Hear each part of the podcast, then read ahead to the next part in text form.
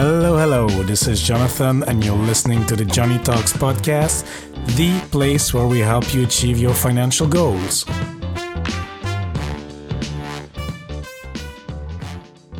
Hola, amigos. Hope you're having a great day wherever you are. And if you're a new listener to the show, special warm welcome to you.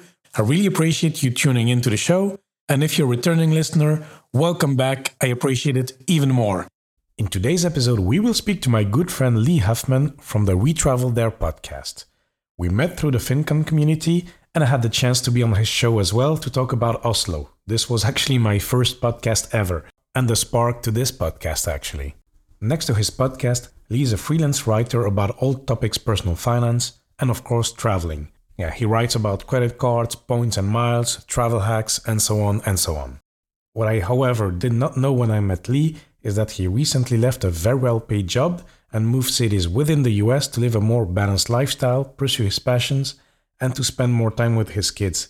And this is what we will talk about today how and why Lee made these drastic changes to his lifestyle, and how you can achieve that as well, even with a regular income. This episode is for you if you're looking at making intentional changes to your lifestyle, improve your work life balance, and still progress on your financial goals. So, without further ado, let's hear the interview. Hello, Lee. How are you doing today? Oh, it's great. You know, uh, a little cloudy outside. It's getting to be wintertime, but uh, overall, it's great. Fantastic. Fantastic. Where are you uh, located, uh, Lee? I live in Nashville, Tennessee. So it's uh, it's a really popular city. It's been growing significantly probably about 100 people a day are moving here because there's so much going on in this world. We moved here about two years ago and uh, we couldn't be happier with our choice. Okay, excellent, excellent. And uh, Lee, I know you mostly through or primarily through your, your uh, podcast, We Travel There, uh, where we can touch upon it at the end of the show. But um, yeah, brought you here and I'm excited to have you on. Why? Because you have quite a story. You talk about Nashville and uh, actually not later than two years ago, you were still uh, in LA. So mm-hmm. you moved two years ago to uh, Nashville and you were in a full time job in uh, corporate finance, I believe. And you made the move to Nashville. And this is uh, what I want to talk to you about today. That sounds great. I look forward to hear, uh, talking about it. Okay, fantastic. So, uh, yeah, Lee, maybe you can introduce a bit the story behind that move so you've been working 18 years as a corporate finance professional for 18 years in the same company. And two years ago, you decided to, um, or maybe a bit before the, the move, you decided to, to move to Nashville. So um, what happened actually? So you, you were happy, you were not happy, you, and I think you, you were making quite some good money. So people would think, well, why not uh, stay there? Uh, no, absolutely. So I'll just go back a little bit. Yeah, I worked in banking for almost 20 years, so about 18 years or so. Mm-hmm. Uh, worked in banking for a, a few different banks. So started with a regional bank, and then uh, we got bought by Citibank, and then moved to Bank of America, and then from there, um, those were all on the sales side of the banking. So working with customers, uh, you creating loans, doing investments, uh, opening up bank accounts. You know, all the different basics that you'd have uh, at your bank. Yeah, and then I I wanted to get away from the, the, the sales side of things, and I wanted to be more on the strategic uh, side of, of the bank and helping really kind of form where the bank is going on a, on a strategic level. And so I found this opportunity at City National Bank, uh, where I was a um, FP&A, so financial planning and analysis manager. Mm-hmm. And uh, essentially, I was supporting the back office side. So basically, I would do budgeting, forecasting, strategic planning. I would do business cases if we were looking to expand or uh, bring a new product in or looking at even closing uh, branches or different offices. And uh, so I, over the course of 13 years, I supported almost every different division of the bank. And uh, so it really gave me a, a, good flavor of all the different aspects of banking, uh, both from an operational standpoint as well as uh, sales and and overall. I mean, I had a good experience there. I'm not sure exactly what happened, honestly, mm-hmm. but just at a, at a certain point, probably about six months before we moved, there was a, I don't know, it was just made clear to me that my time was going to be short. And, and instead of sticking out uh, and hanging out for a long period of time and just waiting for the axe to fall, I started thinking, okay, what do I want to do? Mm-hmm. Obviously, I have a I have a next move to plan, you know, and I can either go find another corporate finance job and you know, start working, you know, really long hours for the new company, potentially have a long commute again. Uh, where I was living before was in Orange County, where like basically where Disneyland is. Mm-hmm. And I was working in downtown LA, which is about 35 miles. So it's not too far distance wise, but because of traffic and because of trains and everything else, it was basically an hour and a half each way. So three hours a day I was commuting from Anaheim to uh, downtown Los Angeles. Mm-hmm. And uh, that was, you know, like when you are single or maybe you're married, uh, but uh, no kids yet, those type of hours, as far as long hours at work and those type of hours of commuting, aren't that big of a deal, right? You just okay, this is what I got to do. Mm-hmm. And um, but once you start having kids and you start realizing how much you're missing, you know that really starts to wear on you. And so, probably five six years ago, I uh, was listening to a podcast from one of the people from FinCon, and where you and I know each other from, and they were talking about creating a plan to, to be able to basically be able to be re- either retired or financially independent in 10 years or less. And uh, of course, like you mentioned, I, I had a little bit of an advantage because I was making really good money at the bank. You know, mm. I was making between salary and bonus approximately $200,000 a year. Yeah. And so that's nothing to sneeze at. You know, I mean, that's really good money, um, especially when the average salary in the United States is probably to between fifty to sixty thousand dollars. And you enjoyed your job, huh? Yeah, it, it, was good. I mean, I, I got to work with uh, the top levels of management in the company. Oh, uh, oh, you know, really basically being the right hand person as far as all the numbers are concerned. Mm-hmm. And so th- it was really great for for a number of years. And then I don't know what happened, but I went from being a hero to a zero. I mean, I was the guy that my boss would send me to to whatever problem was happening. You know, with ever what, what with whatever division, he would say, "Hey, Lee, go go work with this executive, figure out what's going on, and, and get it fixed." Mm-hmm. That's what I would do. And then I don't know what happened. Things changed, and I was no longer that guy. I don't know if it was something with him, something with me, or a combination of the, thereof. You know, probably the combination. You know, I mean, after my dad passed away in uh, 2012, I, I, definitely had a, a different mindset. Uh, mm-hmm. Uh, basically, you know, trying to figure out what was most important to me, and um, so I'm sure I. And then also with my my son being born in 2011, and then my daughter in 2015. Between all those things happening, you know, it really kind of reevaluates your priorities, and and you have to figure out what's most important to you at that point. Sure. And I used to want to be in the top levels of, of management within a, a bank or another company. But I started realizing that it wasn't worth all that extra effort to um, be away from your family and, and, everything else. And so, so I don't know if it was like a kind of a subconscious thing where I, I would still get my job done. I would still put in all the work that I needed to do to get my job done, but maybe I didn't put in all the extra effort, mm-hmm. you know, that some of the other people were. I don't feel that I made any different change in that. But I mean, definitely there were times where I would say, you know what, I can work a little bit more and maybe get something, you know, a, a fraction of a of an ounce different, right? Or I can spend those, you know, three hours hanging out with my family, right? Mm. Because of the long hours and because of the commute, my wife was working full time as well. We would drop our kids off at six thirty in the morning and then pick them up at six thirty at night, and then get home, you know, around seven, eat, uh, it's, it's spend a little bit of time with them and then put them in bed by nine, you know? Yeah. And so you barely see your family. And it's like the money is great. You know, California is an awesome place to live as far as like sunshine and weather and and everything else. But if you're doing all that and not being able to enjoy it, like why are you doing it? Yeah, exactly. Mm-hmm. And and so again, when it was made clear to me that it was time to leave, you know, we basically went through that process, thinking with my wife and saying, okay, well, what should we do?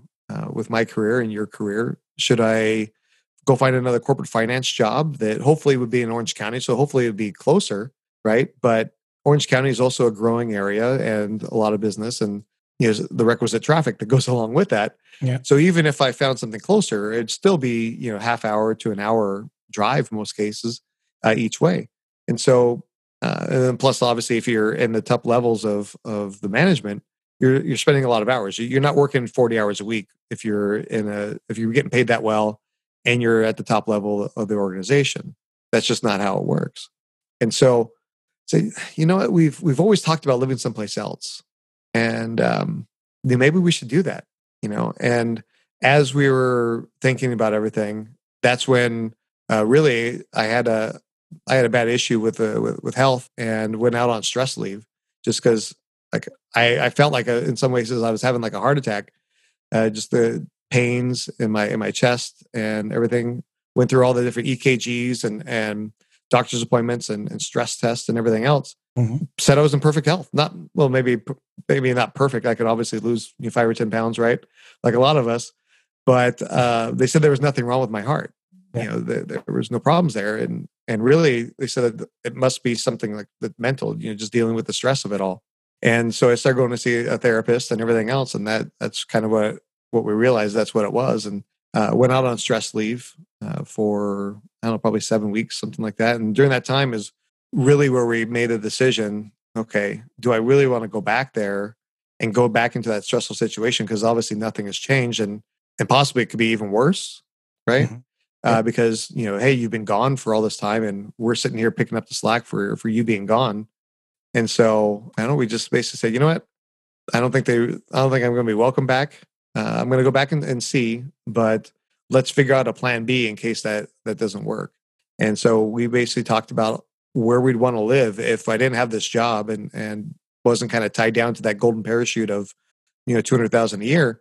Where should where should we go? Um, mm-hmm. Because the main thing is, even though I was making that good of money, California is an expensive place to live. I mean, our house uh, was really expensive. The average home there is probably seven hundred thousand for you know a, a single family home.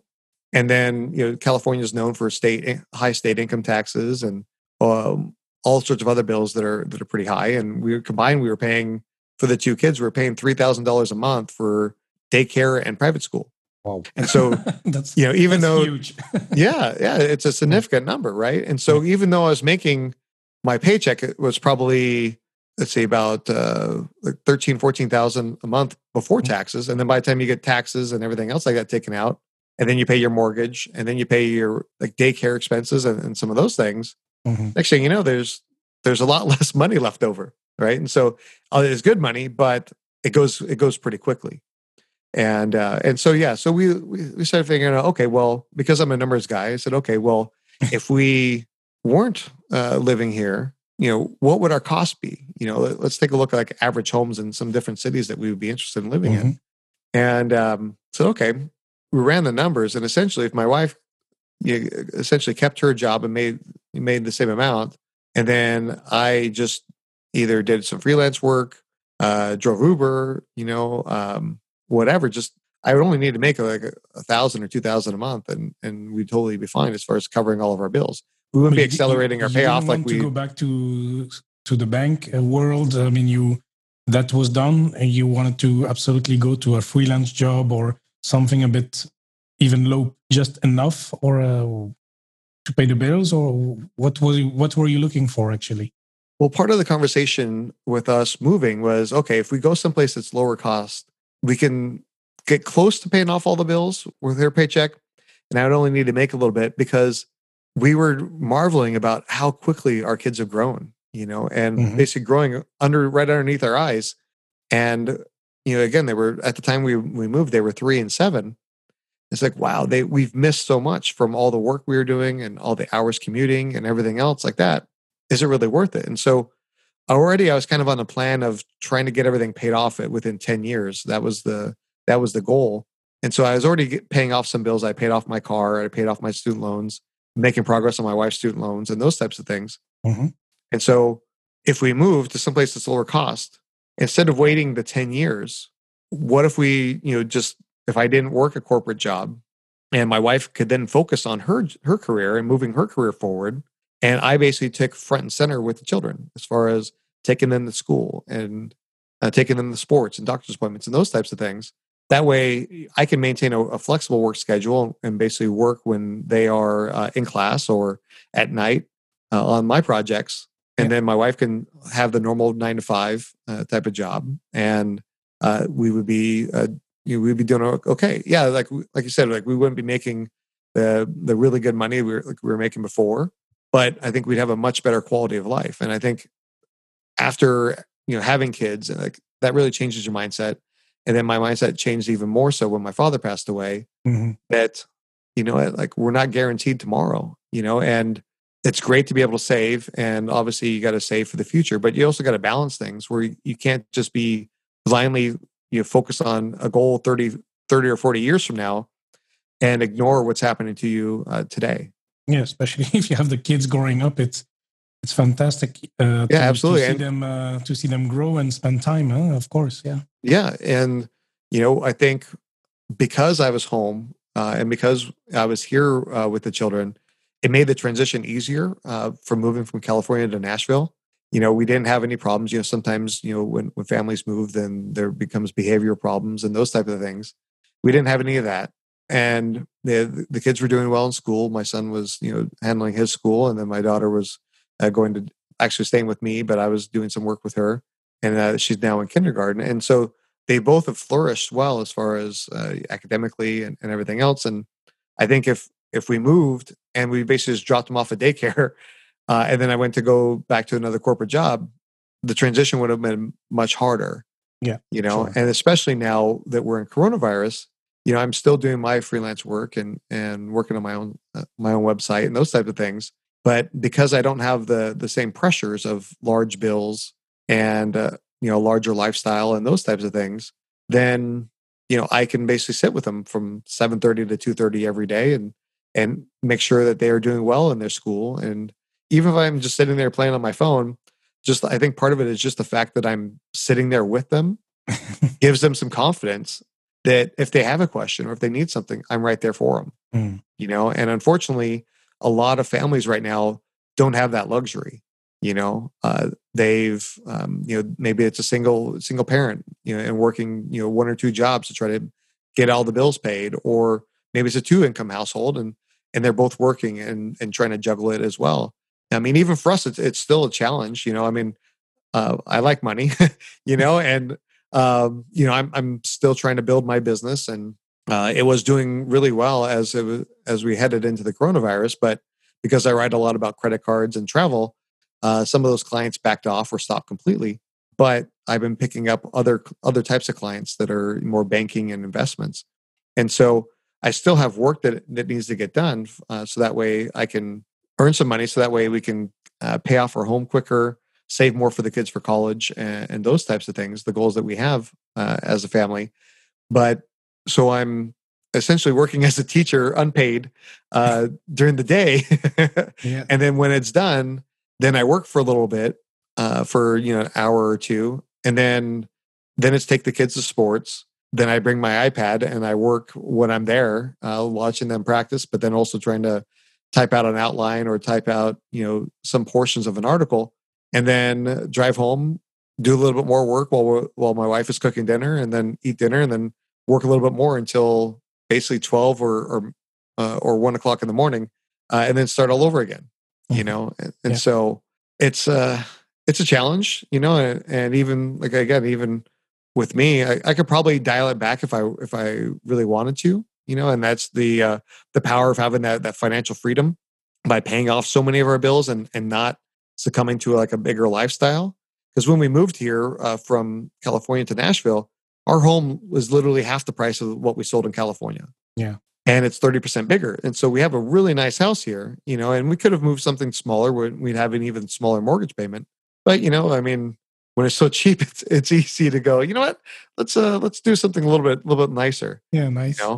Mm-hmm. And uh, so you, you want to spoil yourself a little bit, you know, you don't want to live the life of a monk. But overall, it's it's it's still a challenge and you know we have the goals i mean i one of the goals of of moving here initially we got a, a 30 year mortgage and uh, it was at 4.1% and I said, okay, you know what? If I'm if I'm doing well at the freelancing and I don't want to wait 30 years because I was already in my early 40s and I don't want to be 70 years old when when uh, the mortgage is paid off. Yeah. I said, okay, well, if I'm if I'm making extra money and we we're knocking off different bills one by one, what would I what would I need to take if I said, you know what? If I could pay it off in 10 years instead of 30 years, how much extra would I have to pay every month? And so that's been the goal is saying, okay, uh, make not only enough to like pay our bills like the utilities and, and car payments and, and whatever but on top of that set aside an extra amount of money uh, that way we can pay off the whole the house that much quicker yeah so for the last two and a half years basically we've been putting putting a chunk away every month uh, into an investment account to build up a balance where it's a mortgage payoff fund and then also obviously paying uh, the mortgage down every month and then almost six months ago, we refinanced it into a 15 year at 2.6%. Oh, great. So uh, that payment obviously went up a little bit because you're paying more principal over a shorter period of time. But um, between doing that mortgage, uh, reducing the interest, and then me paying yeah. the extra you mortgage payoff fund. Tons of money, yeah. yeah, we'll, we'll we'll save a lot of money on interest, but also I mean, we'll probably have it paid off in another six or seven years, mm-hmm. maybe less. Uh, this, I guess, it all depends on how the market does and and everything else. But some people, you know, really are focused on okay, that amount of money should have been put into the mortgage and just pay off the mortgage quicker.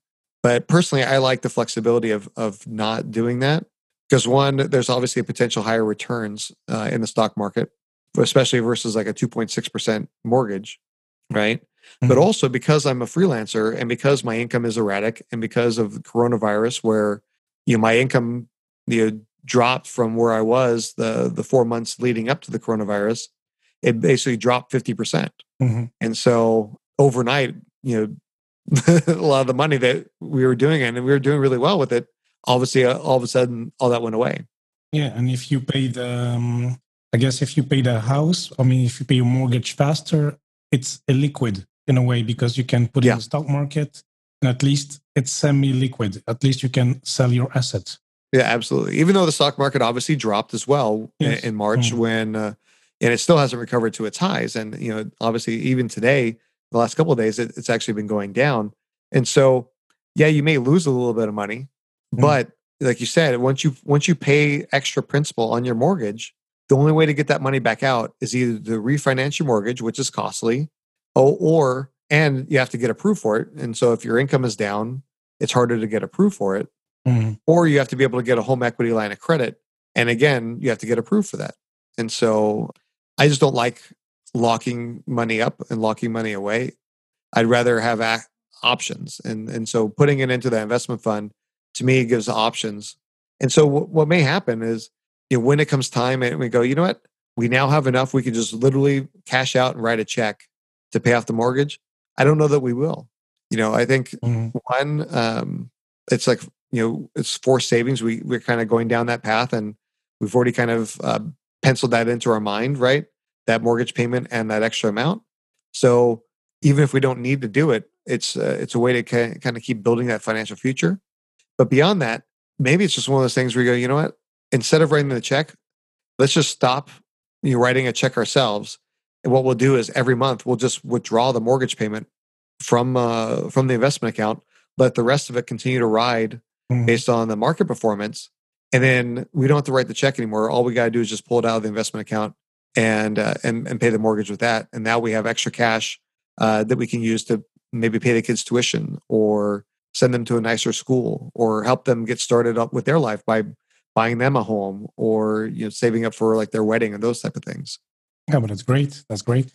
And Lee, one question I have is that okay, you you, you managed to move from LA to Nashville.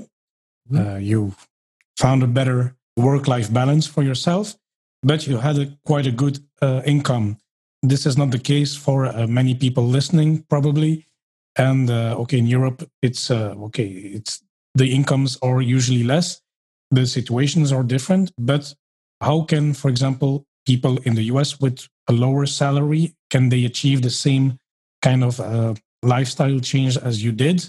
Is that possible? Are there ways to do that? Or what should they be what should they focus on? Yeah absolutely. I think yeah like i said i obviously i had a head start because of the income yeah. uh, you know but we like i said we also had a lot of bills too you know and mm-hmm. so uh, it wasn't all just play money but i think that people that have a, a lower salary and there's a, there are ways for them to do that. One, uh, very simple one is take a look at the where you're spending your money and see if there are cheaper alternatives. Right? Mm-hmm. If you if you have cable, you can you switch over to like Hulu instead. And like in the U.S., cable TV is you know eight like probably eighty to one hundred and fifty dollars a month, mm-hmm. right?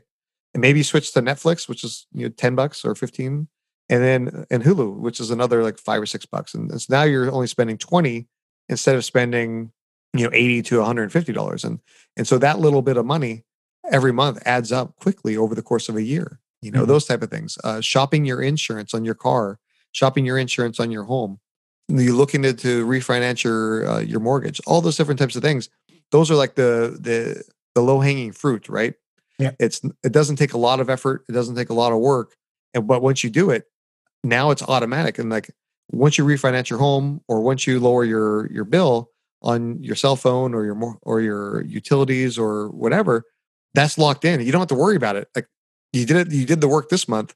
Next next month, you're still going to reap those rewards, and the next month, and the next month, and the next month. You know, and so I'm I'm a big fan of doing a little bit of work and getting a, a lot of return. Yeah, you know, and so Mm-hmm. those are great ways to to do it right away, right? But you can't cut your way to prosperity. You know, that's one of the big things that I think you know, both you and I uh, agree on, and a lot of our friends in the FinCon world talk about is that you're you can only cut your expenses so much, right? Like we're not going to go live on the corner in a in a cardboard box, right? You, I'm not gonna make my own toothpaste. Uh, and yeah. Oh God. You know, we do have friends that in this world that they make their own toothpaste and they they pull the light bulb out of the fridge and yeah, and out of the oven and those types of things. Like seriously, like you just save five cents over the course of a year. Like, Let's let's focus on the bigger. Let's f- focus Exactly. on the bigger tasks at hand. Mm. So one of the things I would recommend people do is look at where you're spending your money and figure out what are the top ten things that you spend your money on.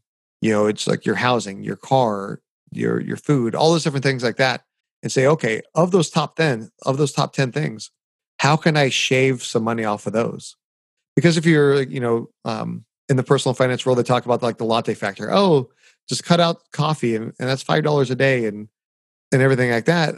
It's like okay, I, you can't deny yourself every little small pleasure. you know, if that's not the, I don't think that's the world that anybody really wants to sign up for. No, otherwise you overthink every single purchase.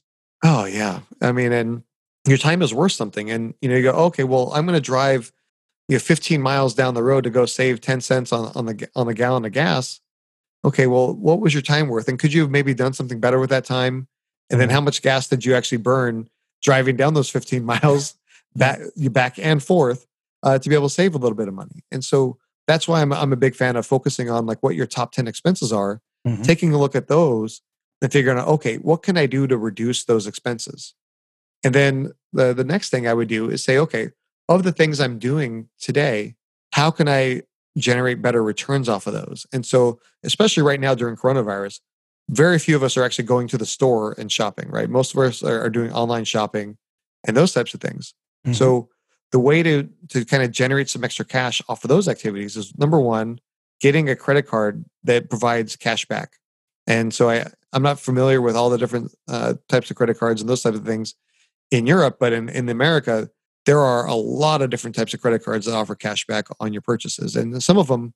Uh, in- instead of just being a, a broad cashback card, maybe they offer bonus cashback in certain categories like uh, maybe groceries or gas or travel or food, those types of things. And so, again, it, you've already done the math a little bit on where you spend the most money. Maybe you find a credit card that gives you cash back on those categories where you spend the most. And so you're going to do that. And so now you're going to pay every month with that credit card. But the number one thing you want to do is also pay it off in full every month because you don't want to earn a little bit of cash back. And then next thing you know, the, the bank is charging you more interest than what you earned on the cash back. And, and now you're even in a worse financial position. So you're going to do that. But now, like I said, if you're doing a lot of online shopping, instead of going directly to that store, like in the US, uh, like Target and Kohl's and Home Depot and Lowe's and a lot of those types of stores are very popular here. Instead of going directly to their website, go to a website that offers uh, cash back through a portal. These shopping portals, what they do essentially, it's uh, like you know the world that you and I are in, and Jonathan, it's uh, an affiliate world, right? So Mhm. Yeah. if we if we drive traffic to that retailer, they will share a portion of the transaction with us, right? It's like Mhm. it's a that that affiliate that profit sharing model, and so essentially what these shopping portals do instead of giving you instead of them taking all the money from that referral, essentially they share a portion of it back with you. Yeah. And so if you love the travel, and again, not a lot of people are traveling right now due to the coronavirus, but hopefully next year or the year after we'll be traveling a lot more. And so what you can do is there's airline shopping portals, there are um, bank points shopping portals like Chase and, and Capital One and those type of things. Uh, and then there's also cashback portals. And so if you're looking to try to get ahead and pay off your debt and and get to that financial freedom, doing a going through the, the cashback portals is probably a good thing. And so one of my favorites is Cashback Monitor. And so what they are, they're kind of like an Expedia where they look at all the different cashback sites or all the different shopping portals out there. And when you type in one of your favorites, what it'll do is say, okay, here are the different portals and how much they offer, whether it's airline miles, points, or cash back. And then that way you can pick which one is most attractive to you. Mm-hmm. And so if you do just those two things, again, once you apply for the credit card, all you got to do is remember to use it and pay it off in full, right? And yeah. so again, that's that's an easy win. And especially if you if you apply for a credit card, a lot of times in the US anyways, you'll get a sign up bonus if you spend a little bit of money on it. And so that'll give you an extra few hundred dollars to help you accelerate the payoff of some of your debt or build up that financial cushion in case of an emergency like you know like some of us have had that reduced income during coronavirus right? Mm-hmm. yeah. And then the, so the only real active part now is every time you go shopping instead of going to that website directly take 15 seconds go to cashback monitor type in that retailer's name and see which shopping portals are available click the link and boom now you're it sends you over back to that website of that retailer you want to purchase from and now you're earning cash back on your transaction. Yeah it's great because the, these are things that you you were gonna buy anyway so then you might as well save some money on it yeah, absolutely and so so those are like two really good ways to to do things mm-hmm. as far as being able to reduce your expenses and then obviously earn a little bit of money on some of the things you're going to be doing anyways yeah and then number three is hopefully you have some time in your schedule and you're going to do some things where maybe you're either learning a new skill. Uh, there are a lot of most people think when they learn a new skill, oh, I got to go to school. It's going to cost so much money. It's going to take so long. In today's internet, it doesn't take that long to be able to learn a new skill. There's a lot of free resources. Uh, Khan Academy uh, has either free or, or, cheap resources. Let's see, Skillshare is another one. Uh, MIT, they have an online school. Udemy. Yeah, Udemy. Uh, so there's a lot of places out there where you can learn some new skills. Obviously, it's not the same thing as getting a, a degree from Harvard or some other prestigious school, right? Mm-hmm. But if you learn the skill and you can and you can show an employer, either your current employer or a prospective new one, that you have these skills that are in demand, maybe it's a way to be able to earn a little bit of extra money and get a boost in your salary or boost in your in your your bonus, or uh, maybe even if it's a lateral move, but it's a company that instead of maybe you're working right now for a small shop and there's no opportunity to move up within the company. But if you can take the skills that you learn and get a, a job at a larger company where there is more opportunity to move up, maybe you're not going to make that bump in salary right away. But with the opportunities that you have at that larger company, you will over time. Mm-hmm. Yeah. So there's that. But also, you can also uh, try to learn some skills where you can maybe start a side hustle, right? Like whether it's uh, you're doing some consulting, you're doing some graphic design, uh, selling things on Etsy, whatever it is, take some of your time that you have. Obviously, not all of it because you still want to be able to spend time with your family and watch TV or or whatever you want to do. But take a, a small portion of your time and say, you know what, of these four hours or ten hours or whatever a week that you can spend, mm-hmm. I'm going to be focused. I'm going to try to do something where I'm going to be able to earn a little bit of extra money, whether it's again selling on Etsy, creating some crafts that you can sell on Etsy, doing some design work. Uh, there are there are websites all over the place where you can say, you know what, I'm looking to do these services like on Fiverr or um, let's see, like there's Clear Voice for for freelance writing. There's uh, Upwork. There's a lot of different sites like that. But if you just look up for like side hustles or whatever your profession is or whatever your skill is, and look at jobs or freelance, you'll find a lot of uh, a lot of sites out there that have uh, basically a portal where people are looking to do work and where people are looking to to pay somebody to do that work. And again, maybe you're only going to earn hundred dollars or fifty dollars or something that's relatively small. It's getting that experience, getting that practice, and the more that you hone that skill, the more you have uh, the ability to ask for the next client for a little bit more money. Mm-hmm. You know, because once you have a kind of a portfolio you have some testimonials, those types of things from people that you've already done the work for. Now you're able to to potentially get a little bit more money with the next client because they go, wow, this person is not like an unknown commodity. You know, I don't know whether or not they can perform the, the job that's necessary. But if you have a lot of five star reviews from your previous clients, they go, wow, this this person must really rock at, at their job. that's the person I want because they're uh, they're reasonably affordable.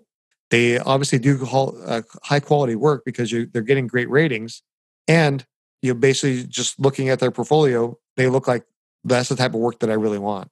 Mm, yeah, and then Lee. So if I summarize, basically you um, you track your expenses, you you save cost on the ten most expensive categories uh, of of your cost. Then you try to do um, you negotiate, and then you uh, try to find um, a new a side hustle. You try to make more. Mm-hmm. Okay, and and talking about uh, those side hustles, I mean, your side, this freelancing of yours, that was a passion that you developed through the years, even when you were working at the bank, or is that something that came after when you decided to move to Nashville? Uh, sure. Yeah. No. So for me, it was it was one of those things where it kind of combined uh, two things. It was one, uh, you know, I love to travel, and that's you know, you and I had I kind of hit it off talking about traveling and everything, and and so I love to travel. My wife and I traveled, you know, all the time. Even when we had kids, we we still traveled quite a bit, and uh, I used a lot of airline miles and hotel points to pay for our travels instead of instead of cash, and so a lot of our friends, because they knew that I made good money at the bank, they just wrongly assumed that because I made good money, I was able to afford all the travels we were doing. And I would always reply to them, I said, Look, obviously, you know how frugal I am. Why would you think I'd be spending so much money on, on all these different trips? And so I said, you know, I'm going to start a website and I'm going to show people, you know, how I do things oh, um, yeah. and, and how, and basically walk them through the process. So that way, if they want to do it, they can kind of follow the steps that, I, that I've created. Mm-hmm. And so I started writing my blog in December 2012. And, you know, naively, I was like, oh, I'm going to create this website. I'm going to write a few posts and, you know, there's going to be some money coming in, right? and uh, that's not the case. You know, you know I think um, a lot of people, when they write their blogs, either one, they just start out and they really don't gain any traction.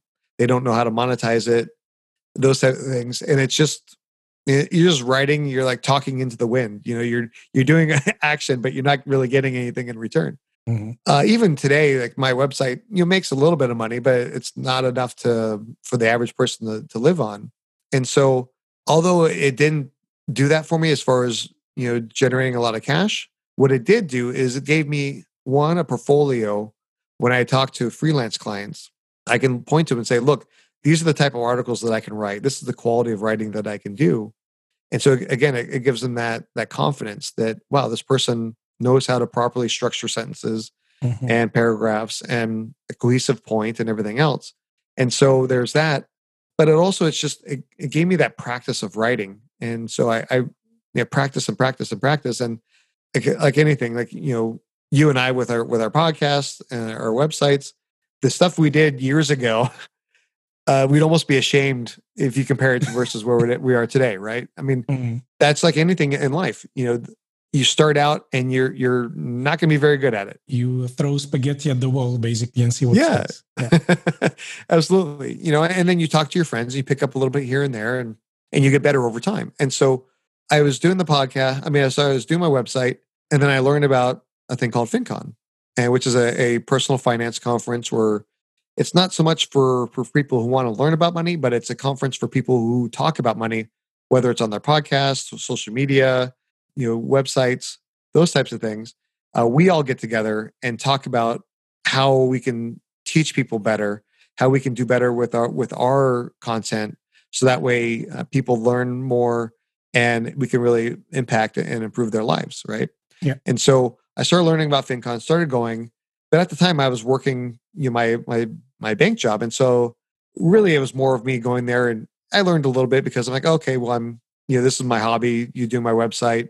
It's kind of fun to do, and I might as well learn something while I'm here. But really, the majority of the benefit was about meeting new people, uh, learning from them, and just kind of creating those friendships that at some point in the future, you know, they might be able to provide something that you need, right? And you might be able to provide something that they need. I mean, that's really what the friendship's all about. And so I was going for several years. And then again, it came time where it was made clear to me that it was time to leave my job. I, what I did is I said, okay, well, I've been writing my blog for all these years. I wonder if I can make a living doing it for some of these other sites because I know that some of my friends make really good money. Uh, a few of them I mean, they make you know close to three hundred thousand, or if not more, per year Mhm. writing articles for other websites, and that's just, I mean, that's just crazy money, you know. And uh, I obviously, like we talked about, it, my expenses are a lot lower here, and I want to be able to balance being able to spend time with my family versus you writing a bunch of articles. But I'm like, okay, if I can be half as successful as them, or you know, a third of as successful as them, that would be really something, you know. Yeah, And so- still very high. Yeah, and still, yeah, lots of money, right? Yeah. And so I said, okay, well, let's, you know, let me just kind of talk to them and ask them you know, how they do it, how they find clients, and you know how they, this is kind of how it all works, right? Like, how do you build them, and and how do you find them, and Hmm. how do you work with them, and and, and on all those different things. And so I reached out to probably a, a handful of friends, like four or five, and just kind of spent half an hour or so talking with them and saying, okay, well, how do you do this, and how do you do that? and having those conversations with people that I trusted and people that I knew that were successful, and not just somebody that's trying to sell you a webinar off the off the internet or Yeah. trying to sell you their ebook or whatever. Hey, look at me! I, I work three hours a week and I make you know fifty thousand dollars a month. Mm. You know, it's like, well, really? Are you making it from your website or making it from selling books to people like me? you know. and so by talking to people that I really trust and admire, I learned you know what they did, and I said, okay, well, you know, without being offensive to them, I was like, okay, well, they don't have the same personal finance background that I do, like from investments and banking and stuff like that. If I can, again, be a half as successful or a third or or whatever, just a fraction of their success with the knowledge that I have, I think that I think I could do this, you know? Yeah. And and so that gave me the confidence to at least try to pursue that as a career, right? And um, you know, again, one of the people that I reached out to, they said, "Well, hey, you know, I have this client. I I don't have the capacity to take it, and it's a it's probably a little bit lower rate than what I would have, would take from from a client. But as you, for you starting out, I think this would be a good assignment for you. And that assignment was it was an insurance company, and they were doing like thousand word articles for about a hundred dollars. And so, um, again, because I was new to it all, I'm like, I, I don't know if this is a good rate or not. And so, uh, if you do freelance writing or that's something that you're interested in, uh, they kind of focus on a per word, like a cents per word. And and Mhm. and that article for a hundred dollars uh, for a thousand words, that's ten cents a word, and it's not the greatest rate. You know, I mean, I have clients that are that pay far better than that today, but it, it's something that was decent. It was something that kind of got my my feet wet. Mm. And when I reached out to even further clients uh, down the road, because I was able to have things published by somebody else versus just my own, it gave me a little bit more credibility. And they said, okay, well, you know, it's, it's kind of like when when you're when you're dating, you know, before you get married or even after you get married, right? It's you're much more attractive once somebody else kind of validates you, right? Yeah. Like, if you're single and you're lonely, you know, but- right? You know, it seems like you're never going to find you know somebody, but once you find a girlfriend, all of a sudden, like everybody's like, "Oh, hey, how's it going? I haven't seen you in a long time." Like, oh, sorry, I, I got somebody now. You know, and so it's kind of the same thing with with this. It's that once somebody else has published your work, that's uh, you know the validation that they need. And Mm. because what happens if, if uh, before when you go, oh hey, I'm looking to start freelance right, like, oh okay, can you send me your portfolio? I'm like, well, I haven't written for anybody else yet. I, I have some stuff on my own site, uh, which is better than nothing, but it's still not somebody else validating saying, Yeah, okay, sure. Mm. you did good enough work where we're going to pay you. Mm. And so uh, it just kind of steamrolled, right? Like you just uh, snowball, uh, sorry, not steamrolled, it, it snowballed, right? So I started off with yeah. this one client. You know, I started doing a few articles for them, you know, hundred dollars a pop, and then found another client paying a little bit better, paying a little better, paying a little bit better. And uh, now that I've been doing it for you know about two and a half years, it's one of those things that whenever I come across a new opportunity, I look at it and say, okay, do I have enough capacity to take it on and add it to what I'm already doing? Or when I look at the existing kind of portfolio of clients that I'm working with, is this a, a, a new client that I'm willing to uh, kind of eliminate or reduce one of the clients I'm already working with to fit this one into the into the portfolio? So, so it's a reverse now. The Yeah, yeah. you know and in some ways like uh, there's a lot of you know fear and hesitancy about going out onto your own like this right because you're like well i'm used to having a stable paycheck from my job Mhm. you know and in some ways you know we talk about like with real estate right it's or is or even with stocks it's a concentration risk you have 100% of your income coming from one source. If that one source gets upset at you and they want to get rid of you, you've now lost 100% of your income. Mm-hmm. But if you have, say, like 15 different clients, and maybe you're only doing like anywhere from like one or two or, or four articles a month for each one of those clients, and you lose one because maybe they've run out of budget, they have a new editor, and that editor doesn't like your style or wants to bring in their own people or whatever, okay, you lost a fraction of your income. You still have more than 90% of your income from all these other sources. Mm-hmm.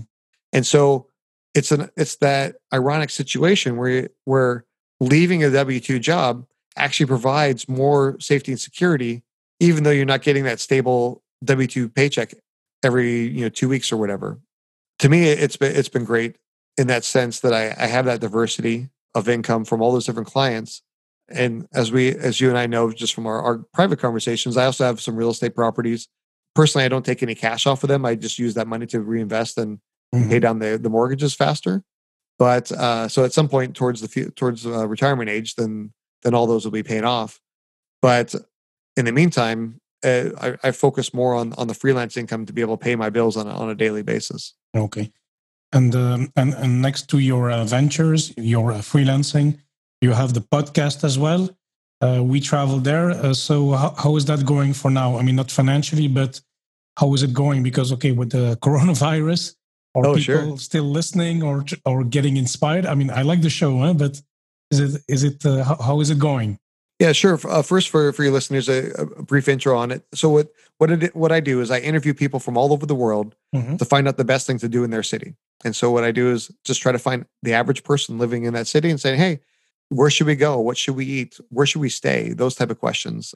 And essentially, the listener is like a voyeur listening in on that conversation. And so uh, with it, you know, it was one of those things where it was, I launched it in September of 2018, and it's been growing uh, you know, pretty steadily every month. I've released a little over 120 episodes. Mm-hmm. Definitely in, in March, uh, I noticed a big drop, right, uh, in the mm-hmm. number of, of, people that were downloading it. I think there's just a lot of people that were concerned and, and scared, not really knowing what to do. And so uh, travel was definitely like not the number one thing on their mind at that point. yeah. But I think by June, uh, one, things had kind of tapered off a little bit, especially here in the U.S. That we uh, we had a l- lot more of a quarantine. Uh, I think they did in certain countries in in Europe as well, where people were kind of locked down. Uh, people were staying at home, and I think people got a little bit of a cabin fever, where they were just ready to travel, mm, you know, and uh, and so people traveled a lot during the, during the summertime, and during at, at June. So it go, kind of goes in waves, right? Where I I get I get a whole bunch of clients or guests uh, all lined up and uh, record, and then I have like a, a long list of recordings all all done, and then I go, oh, oh, I only have like two more episodes to go, and so I got to reach out to to more guests and try to find more guests to, to be on the podcast. Mm. And so I was talking to my wife about this in June, saying, "Oh yeah, I'm I'm close to running out of episodes. I gotta I gotta reach out to people." And she said, "Why are you doing that? Nobody's interested in travel right now. Like, why are you why are you wasting your time? And why like it's almost offensive that you would even ask people talking about a podcast about travel when everybody's worried about like you know living and not getting sick right now. And so I, I, understand that, but I I try to take a, a positive stance in things. Mm. And so one, you know, there's obviously hope that the coronavirus will be gone sometime soon, whether it's a vaccine, whatever it is. Like we hope that it's going to going to be end or diminish sometime soon, so mm-hmm. we can mm-hmm. get a little bit back to that normalcy. And so I said, look, people are already trying to book travel for for next year, right? In 2021 and and going into 2022. So I want to be able to inspire people to to do that. But on top of that, it's really one of those things that people are are, are sick of being stuck in their walls. You know, whether it's their apartment, their home, or whatever, and they they need they need to be able to kind of have that voyeuristic living through somebody else's uh, words type of experience. And I think that's what the podcast really does is that it allows people to, to kind of sit back and close their mm-hmm. eyes and kind of imagine what it would be like to visit that city. You know, the, the different things to do, where to stay, how to get around, all those types of things. And even in normal times, say coronavirus never happened, you know, in the US, we have a lot less vacation time than than the people in Europe, you know, like you. Right. And so the average person here in the US maybe has like two to three weeks vacation Mm-hmm. And even of that, uh, there's studies that come out pretty much every year of like all this unused vacation days. So people, even though we have less vacation, we still don't use it all. Oh, come on. It's right? only two weeks. yeah, it's only two weeks and they still yeah. don't use it. Mm. Uh, partly, I think people are just kind of afraid after like 9 11 and the financial crisis that uh, your company's really kind of clamped down. And it's almost like you're afraid to take the time off mm. because mm. if if you leave and the company operates just fine without you, maybe they don't need you. Right. Mm. And, and so there's a little bit of that fear. And so, or they're they're running so lean as a company, you you like the company would fall apart if you're gone. And so you we can't afford for you to go on vacation. You need to stay here because otherwise, uh, there's nobody to do the work that, that you would mm-hmm. do while you're here. I think in normal times, is people whether they're sitting in a cubicle, their office, or on their on the commute, need an escape, and I think the podcast does that uh, for them as well. And so that's really the kind of the hopes and the dreams of it.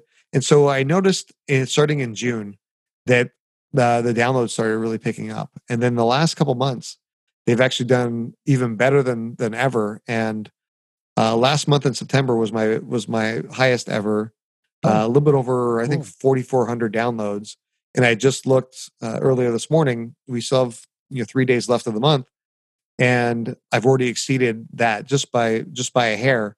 And so it's it's refreshing to see that the the, the downloads are going up and the podcast is really starting to pick up steam it's still not uh, it's not still not like hugely or wildly popular, but uh, it's good to see that the numbers are going up. And I, you know, I'm in it for the long term, and uh, you know, it, it's good to see that progress. And you know, like you know, like putting together a podcast is a lot of work. It's the pre-planning, it it's the recording, the show notes, everything that you that comes along with the podcast.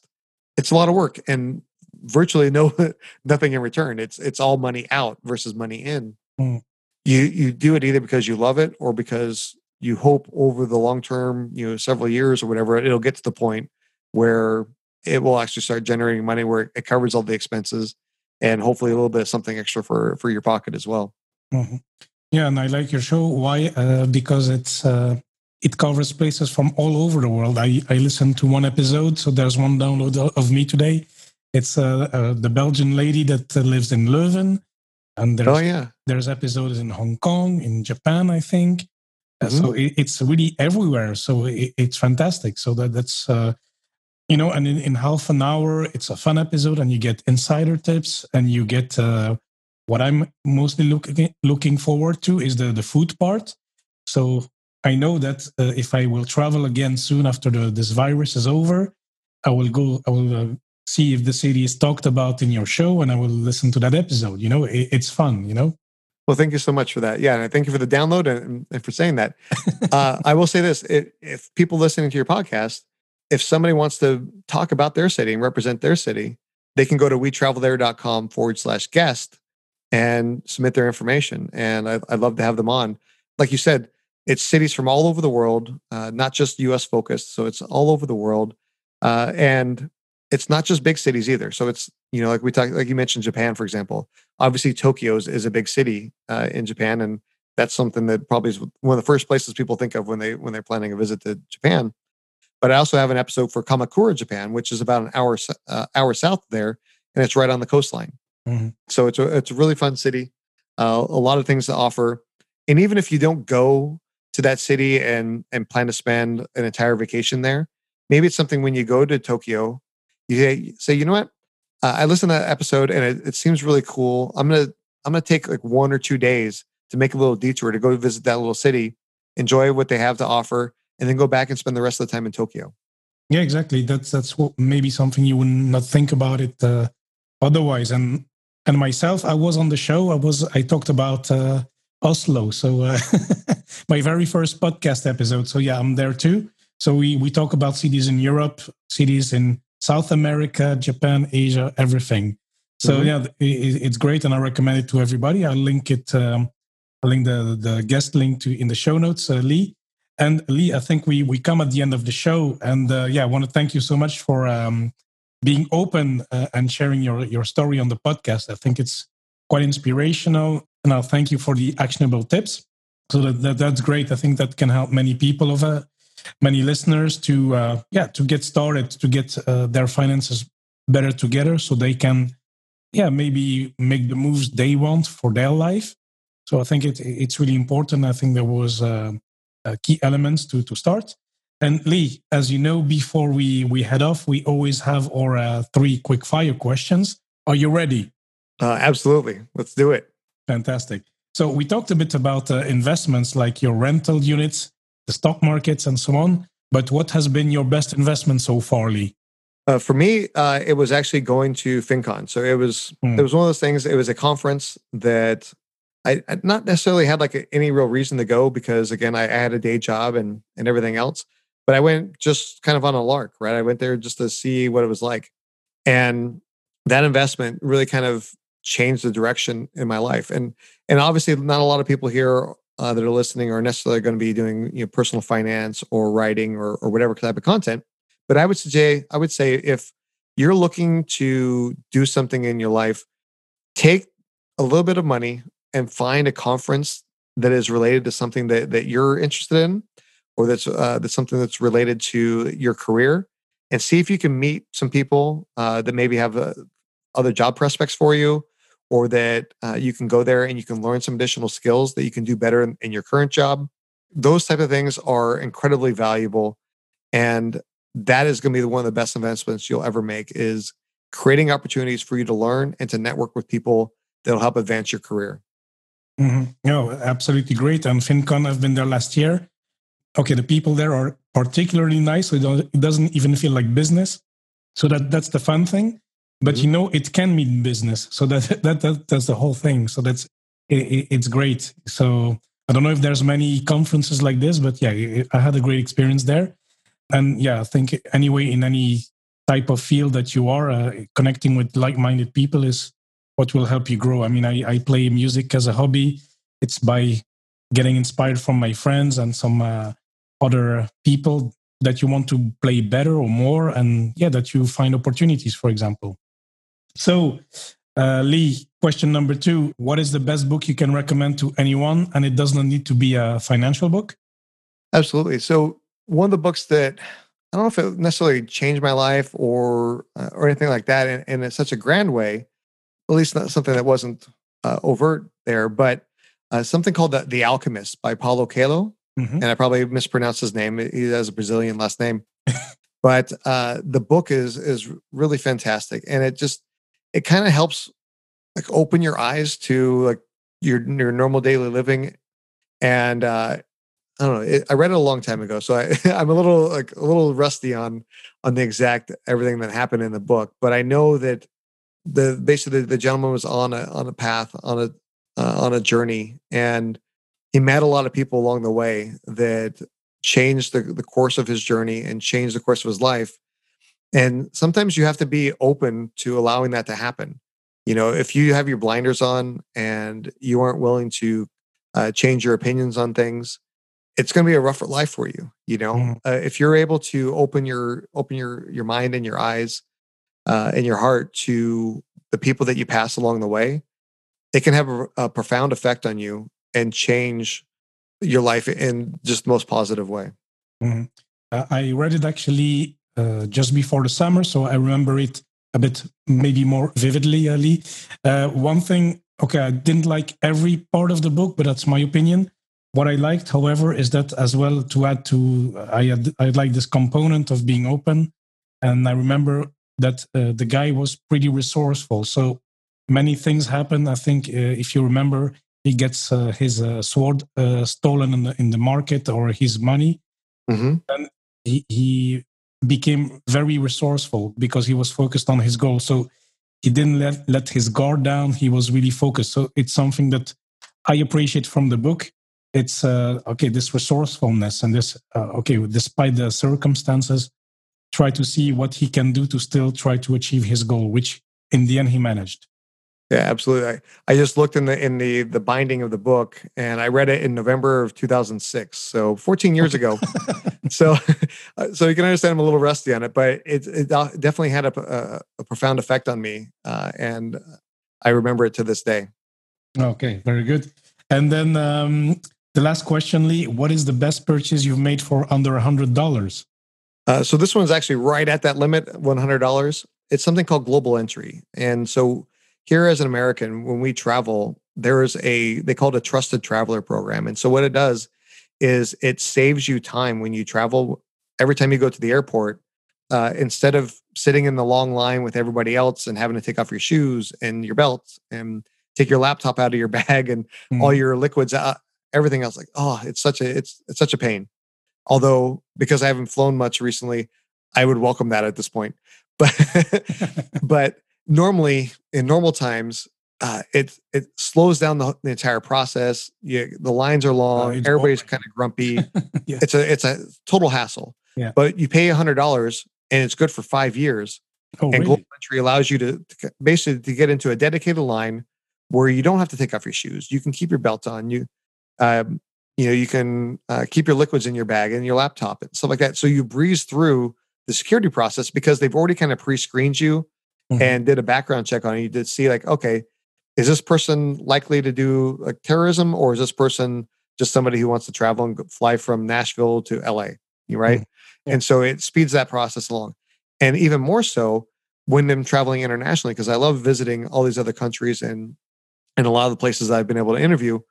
When I come back from those travels, coming into the United States, it actually speeds the custom process along as well. Mm. So uh, I recently took a flight with my son to to Cabo, uh, Cabo San Lucas in Mexico, and we got off the plane, walked through, walked to customs.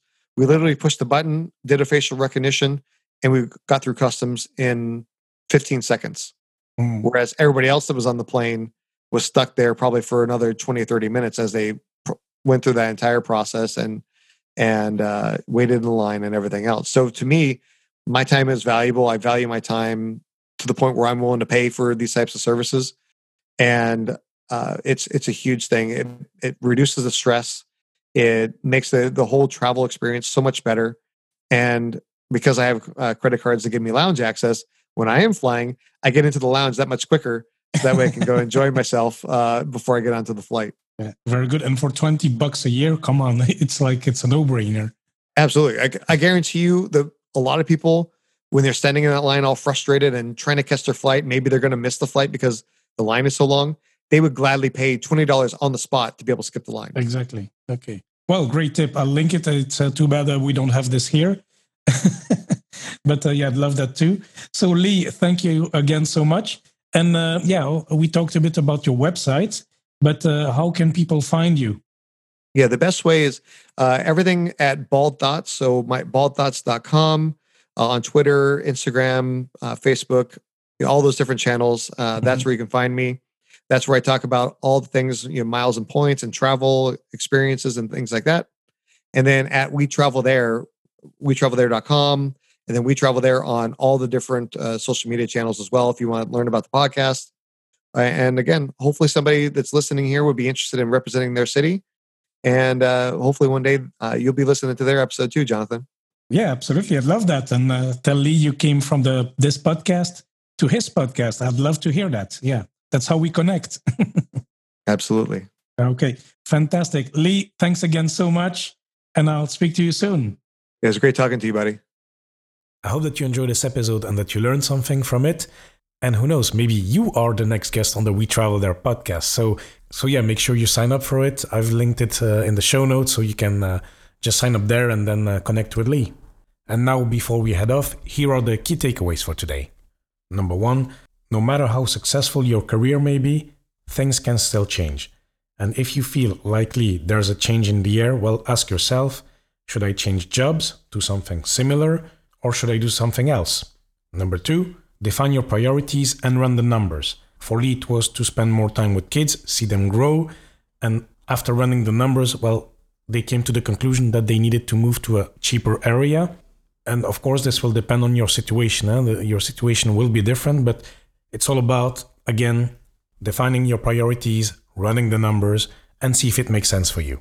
Number three, if you go the freelance route, well, pay attention to your cash flow as your income will become more uh, fluctuating.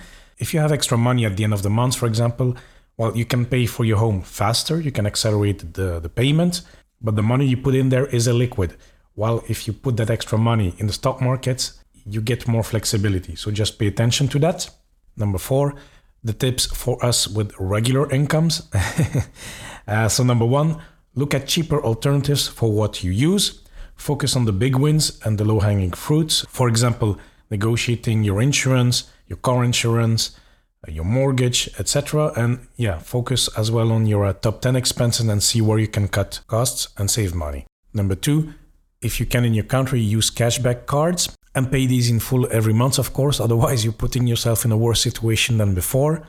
And number three, learn skills online that are in demand or side hustle. And this can be a couple of hours a week. You can it can be an Etsy shop, uh, some design work, some freelance work, likely. Why not? And uh, yeah, see if you can make some extra money there. And last key takeaway for today: use the power of networking at conferences. You never know what might come out of it. Uh, in the end, Lee started his website as a hobby back in 2011, and now he's working full time on his passions.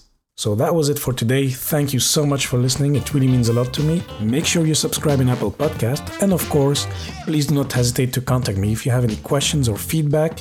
Send me an email, john at joneytalks.com or connect through social media at Joney Talks on Facebook, Twitter, and Instagram. And amigos, once more, thanks so much for listening, and I'll speak to you next time.